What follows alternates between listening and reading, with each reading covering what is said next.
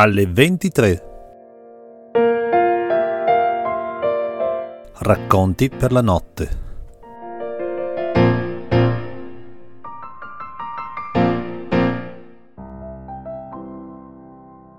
Parte quarta.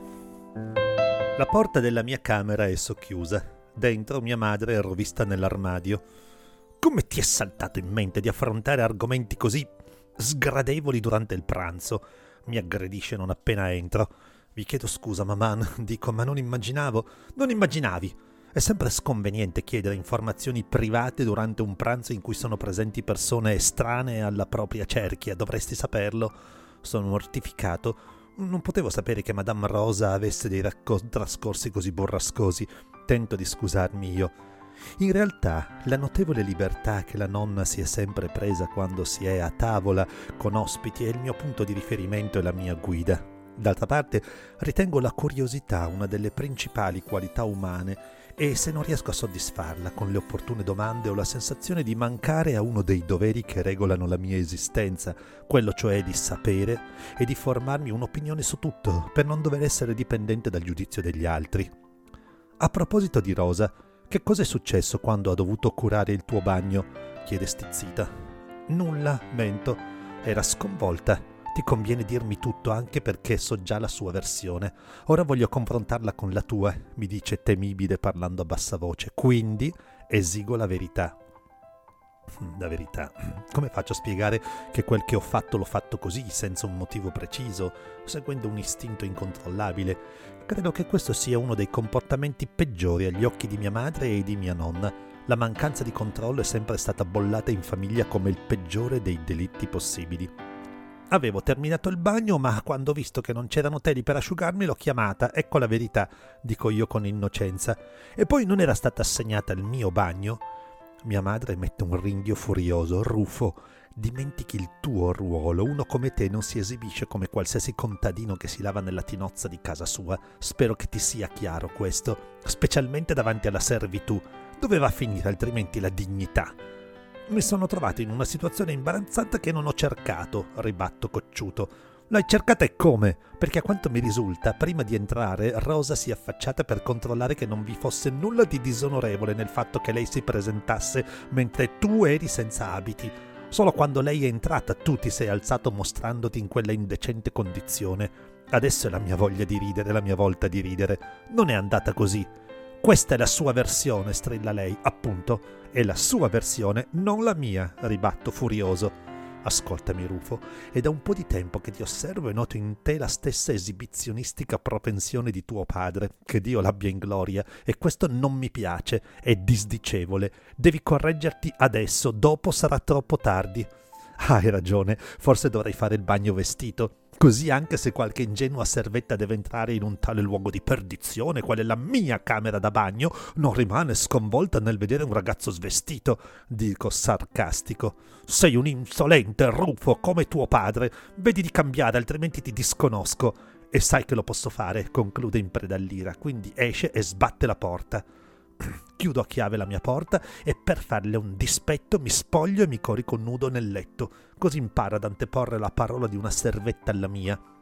Quando sbollisco mi rendo conto che ha ragione lei, intanto però si sta bene nel letto fresco e mi addormento, immaginando di essere in una piccola baia ombrosa con l'acqua cristallea del mare che lambisce i miei piedi.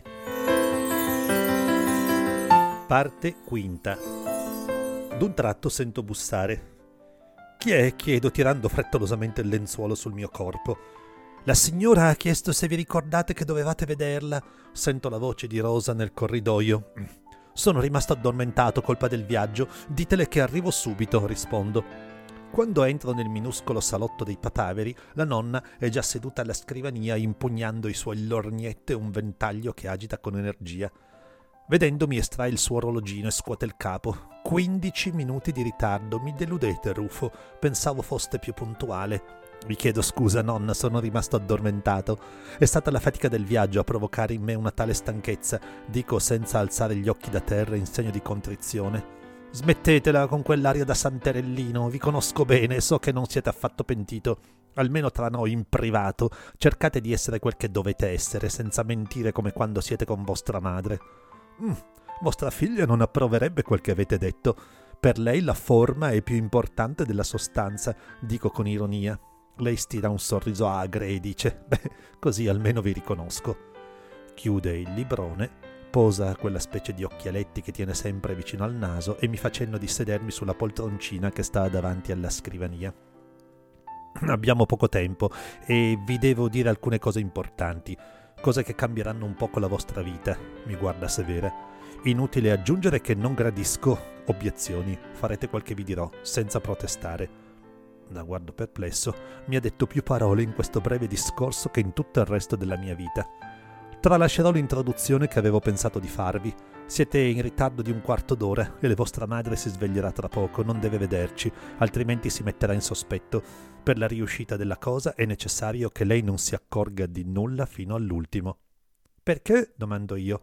Eh, perché l'amore di madre che in lei è naturale potrebbe distogliere voi da quel che desidero che facciate. Credetemi, in questo momento ciò non deve accadere.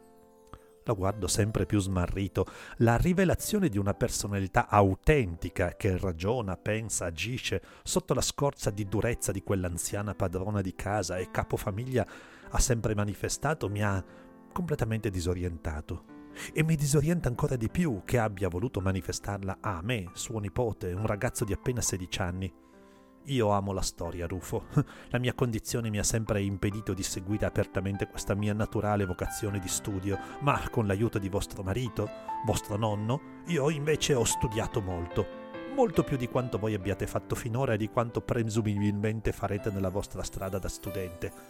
Non capisco, dico io. Sono rimpressionata rimasta dalla vostra, dalla tua acutezza. A tavola hai mostrato un'autonomia d'opinione che ha attratto il mio interesse verso di te. Sinceramente ti facevo più simile a tuo padre, Vanesio, chiuso in se stesso, orientato verso una vita di piaceri esa- esausta su ogni orizzonte. Invece, mi sono accorta che non è così. Questo ha contribuito ad affrettare la mia decisione. Continuo a non capire, ho ripetuto, molto confuso. Viviamo in tempi oscuri. La situazione è molto grave, molto più grave di quanto appaia agli occhi degli sciocchi, come il maestro Alfano. Sta per succedere qualcosa di terribile. Ne ho l'intuizione e la conferma, se paragono questa era storica ad altre del passato. Ragion per cui ho deciso che tu, in quanto unico prosecutore della famiglia, te ne andrai dall'Italia, prima che avvenga l'irreparabile. Andrai in Svizzera con il pretesto della frequenza in un istituto adatto al tuo rango, questa sarà la copertura. Là tu frequenterai davvero un istituto adatto al tuo rango, ma otterrai la cittadinanza elvetica. Starai là fino a quando tutto non si sarà risolto. Il passaggio al tu da parte della vecchia arcigna domina di famiglia mi fa trasalire. Perché la Svizzera, domando? Nessuno l'attaccherà qualora scoppiasse una nuova guerra, risponde. Chi ve lo garantisce? chiedo io impertinente. Ho qualche conoscenza anch'io, ribatte lei acida. Taccio. Non riesco a trovare nessuna parola per dire qualcosa, rispondere, protestare. Che cosa vi fa pensare che ci sarà un'altra guerra? Chiedo alla fine. Mm, sarebbe lungo da spiegare, ma all'onda di questo sciocco modo di porsi nei confronti dei paesi nei quali lo spirito di revanchismo non è così pronunciato come il nostro, mi fa temere che la deriva aggressiva nazionalista sia iniziata e non si arresti tanto facilmente, se poi aggiungiamo le notizie che provengono dalla Germania. Capisco, faccio, sottomesso. E quando dovrei partire, chiedo. Il più presto possibile. Dobbiamo però tenere nascoste queste ragioni, le conosceremo solo io e te. L'unica cosa che andrà sostenuta è che abbiamo trovato un istituto a Losanna adatto a formarti ai gravi compiti di amministrazione dei beni di famiglia che un giorno saranno tuoi. E vostra figlia cosa ne penserà? chiedo io. Ride, Selene è una pad- pavida. Non ha grandi visioni. In questo momento è solo scioccamente preoccupata del risveglio della tua vita sentimentale. Non vuole che ti succeda quel che è successo a tuo padre. Ah, sentisco. Ah, evitate per piacere di farvi vedere tutta la servitù senza conciabiti, mi dice con freddezza, passando di nuovo al voi. Intuisco che siete piuttosto disinvolto perché siete giovane e avete il sangue caldo, ma un adeguato autocontrollo è bene che ve lo imponiate fin d'ora. A vostro padre è andata bene perché ha ingravidato la figlia di un'ottima famiglia dalle vedute piuttosto aperte prima di andare in guerra e morirvi. Se vostra madre avesse avuto un'altra madre che non fossi stata io, voi probabilmente non sareste mai nato non sarebbe appropriato che voi diventaste il padre di un servitore. Nonna, vi ricordo che ho soltanto 16 anni, faccio quasi scandalizzato per la schiettezza con cui mi ha parlato. È l'età in cui il sangue tradisce maggiormente, fa lei impaziente. Mi alzo. Ho capito che il tempo è scaduto e che io sono congedato. Mentre esco la nonna mi richiama. Sono soddisfatta di voi, avete capito le mie istanze e credo di avere in voi una fedele collaborazione. Vedrete, non ci pentiremo di questa nostra scelta. Voi non avete conosciuto vostro padre a causa della guerra. Ciò non accadrà per i vostri figli, mi dice. Ma poi riapre il libro, impugna i suoi occhialetti e capisco che me ne devo andare.